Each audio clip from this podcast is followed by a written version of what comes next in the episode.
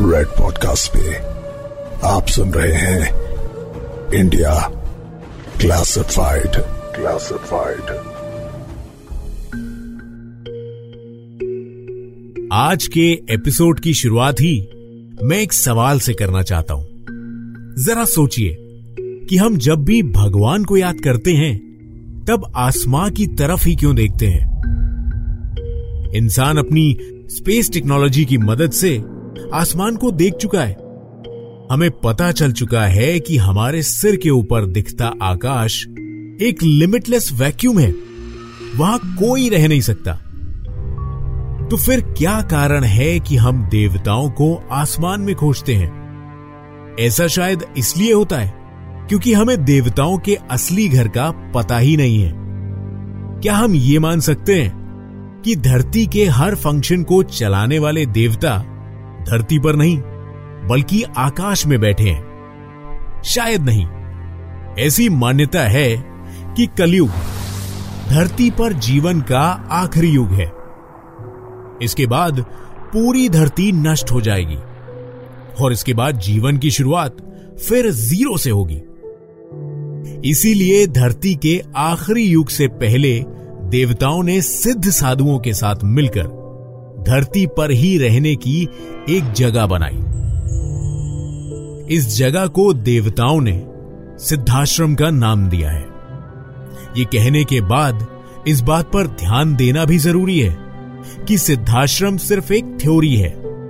इस जगह का कोई सबूत मौजूद ही नहीं है और न यहाँ देवताओं के रहने का कोई सुराग हाथ लगा है।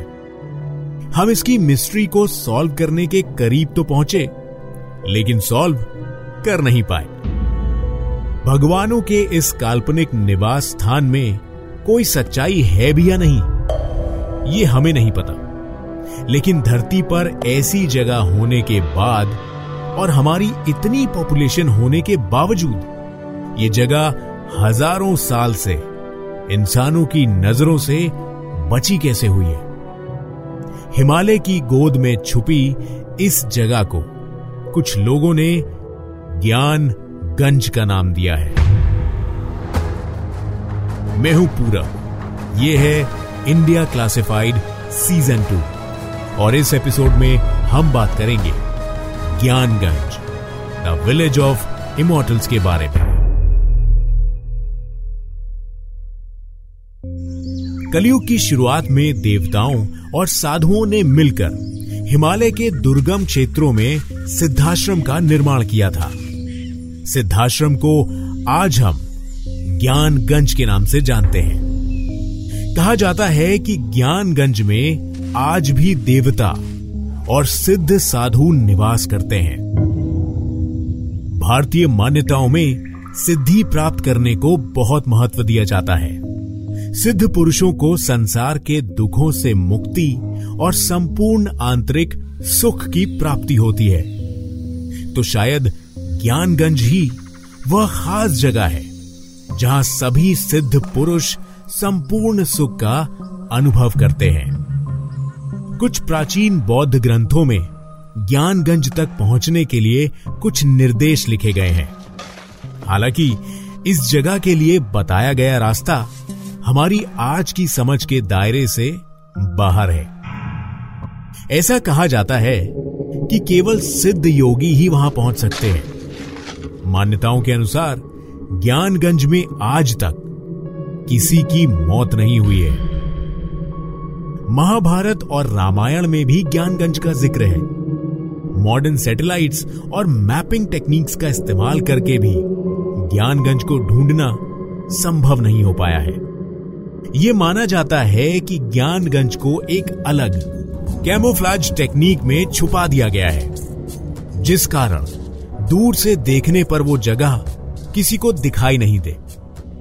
यही वजह है कि ज्ञानगंज की खोज करने वालों के हाथ नाकामी ही लगी है। ज्ञानगंज को ढूँढने के लिए हज़ारों लोग हिमालय और तिब्बत रेंज में सालों तक घूम चुके हैं और आज भी घूम रहे हैं। गोपीनाथ सहस्त्र बुद्धे नाम के एक एक्सप्लोरर ने भी अजीब जगह का वर्णन किया है। एक बार वो हिमालय में घूमते हुए भटक गए थे, अपनी भूख को संतुष्ट करने के लिए। उन्होंने जहर वाला मशरूम खा लिया था। आधे अधूरे होश की हालत में वह एक पहाड़ पर पहुँचे, जो पूरी तरह कोहरे से ढका हुआ लग रहा था। वहाँ एक गड्ढे के पास खड़े होकर जब उन्होंने झांकने की कोशिश की तो वो उसके अंदर गिर गए। गिरने के बाद उन्हें समझ आया कि ये कोई छोटा गड्ढा नहीं है। गिरने के बाद उन्हें लगा कि वो उसी गड्ढे में अकेले मर जाएँगे। लेकिन उन्होंने आँख खोलकर देखा तो उन्हें आज की दुनिया से बहुत ही अलग कपड़े पहने हुए कुछ लोग दिखाई दिए। पुरुष और महिलाएँ, दोनों। सहस्त्र बुद्धे का कहना है कि उन लोगों ने उनके जख्मों पर मरहम लगाया और ठीक होने के बाद उन्हें उस जगह से बाहर निकाल दिया। बाहर आने के बाद उन्होंने वापस जाने का रास्ता खोजने की बहुत कोशिश की, लेकिन उन्हें वो रास्ता मिला नहीं। सिर्फ़ लोग ही नहीं अलग अलग देशों की सरकारें भी ज्ञानगंज को ढूँढने की कोशिश कर चुकी हैं। चाइना सरकार और अमेरिका की एजेंसी सीआईए ने, इस जगह को खोजने के लिए, इस एरिया में कई सारे एरियल सैटेलाइट स्कैन किए, ताकि योगियों द्वारा बनाई गई इस जगह के सभी रहस्य उन्हें पता चल सके। अमेरिका के पूर्व राष्ट्रपति फ्रैंकलिन रूजवेल्ट ने इस जगह को खोजने की बहुत कोशिश की। अमेरिकी लोग इसे शांग्रीला कहा करते थे और इसी जगह के नाम पर उन्होंने अपनी नेवी एयरक्राफ्ट करियर का नाम भी रखा था। इतना ही नहीं, प्रेसिडेंट रूजवेल्ट के सीक्रेट वेकेशन होम का नाम भी शांग्रीला ही था। तो सोचिए रूजवेल्ट के लिए इस जगह के रहस्य कितने महत्वपूर्ण रहे होंगे। संस्कृत के महान विद्वान श्री गोपीनाथ कविराज ने भी इस जगह के बारे में पता होने का दावा किया था। उन्होंने इस जगह के बारे में संस्कृत में किताब भी लिखी। उनकी किताब सिद्ध भूमि ज्ञानगंज, संस्कृत के बाद बंगाली में प्रकाशित हुई और बाद में कई भाषाओं में ट्रांसलेट भी की गई। ऐसा भी कहा जाता है कि भारत सरकार के एक अधिकारी ने गलती से ज्ञानगंज में प्रवेश कर लिया था। हालाँकि ऐसा होने के बाद भी भारत सरकार ने ज्ञानगंज के बारे में कोई भी जानकारी जनता से शेयर नहीं की।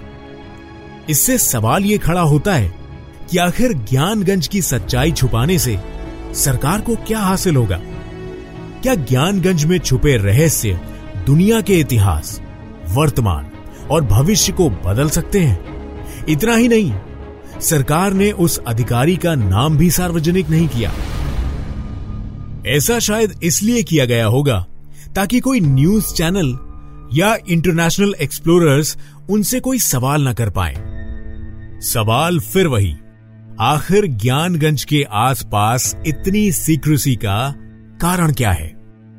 ऐसा क्या है जो सरकार छुपा रही है? इतना होने के बाद भी उस सरकारी अधिकारी ने अपना नाम न बताने की शर्त पर ज्ञानगंज के बारे में कुछ डिटेल्स शेयर की हैं। अधिकारी का कहना है कि उन्हें मार्च के महीने में हिमाचल प्रदेश के एक दुर्गम इलाके में जाने को कहा गया था।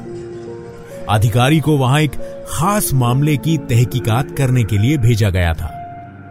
लोकल्स के मुताबिक उन्हें गाँव से 12 लोग बिना किसी कारण और बिना कोई सबूत छोड़े गायब हो गए थे। ना कोई डेड बॉडी ना कोई सुराग, कुछ भी नहीं। अधिकारी के कुछ महीने वहाँ रहने के बाद इंडियन आर्मी को इनमें से एक लड़के की सर्च करने में कामयाबी मिली। वो लड़का खुद तो नहीं मिला, लेकिन वो जिस रास्ते से गुजरा था, आर्मी को उस रास्ते का पता चला।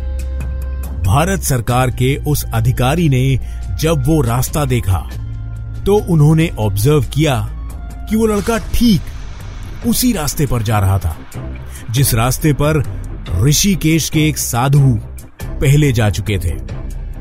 कहा जाता है कि इस रास्ते पर आगे जाकर चंद्र जलप्रपात नाम का एक झरना है। इस झरने तक पहुँचना इतना मुश्किल है कि लोकल्स ने भी इस झरने के बारे में सिर्फ़ सुना ही है। कभी इसे देखा तक नहीं। अधिकारी का कहना है कि वो एक शेरपा को साथ लेकर चंद्र जलप्रपात तक पहुँच गए थे। फिर उन्हें वहाँ एक गुफा दिखी, जिसके पास जाते ही उन्हें साथ गया हुआ शेरपा अचानक गायब मिला। उन्हें कुछ समझ नहीं आया। लेकिन गुफा के मुहाने पर अब वो अकेले खड़े थे। उस गुफा के अंदर उन्होंने कुछ ऐसा देखा जो वो कभी भूल नहीं पाएँगे। गुफा के अंदर में सफ़ेद बालों और सफ़ेद दाढ़ी वाले साधु खड़े थे। उनके मुताबिक साधु की हाइट सात फीट से भी ज़्यादा थी। लेकिन लेकिन लेकिन, ये डिस्क्रिप्शन यही खत्म हो जाता है। अपने ब्लॉग पर एक पोस्ट डालने के बाद पार्ट टू की अनाउंसमेंट के बाद भी, उस बारे में उन्होंने कुछ नहीं लिखा। तो क्या किसी ने उन्हें ज्ञानगंज के बारे में और लिखने से रोक दिया? और अगर सच में किसी ने रोका तो वो कौन लोग थे? और उन्होंने इस खुलासे को क्यों रोका? क्या उनका कोई हिडन मोटिव था? यह सरकार द्वारा ही इस ब्लॉग पर रोक लगाई गई। इतने सारे सवाल हैं और जवाब एक भी नहीं। यह हुई ना असल मिस्ट्री। मैं भी सोचने पर मजबूर हो गया हूँ कि ज्ञानगंज में आखिर ऐसा कौन सा राज छुपा हुआ है। अगर आपके पास हमारे लिए कोई सुझाव है तो हमें ज़रूर बताइए। ईमेल कीजिए पॉडकास्ट एट रेड पर। आप हमें ईमेल करके बता सकते हैं कि अपने अगले एपिसोड्स में हम किन सब्जेक्ट्स पर बात करें। मैं हूँ पूरब और यह है इंडिया क्लासिफाइड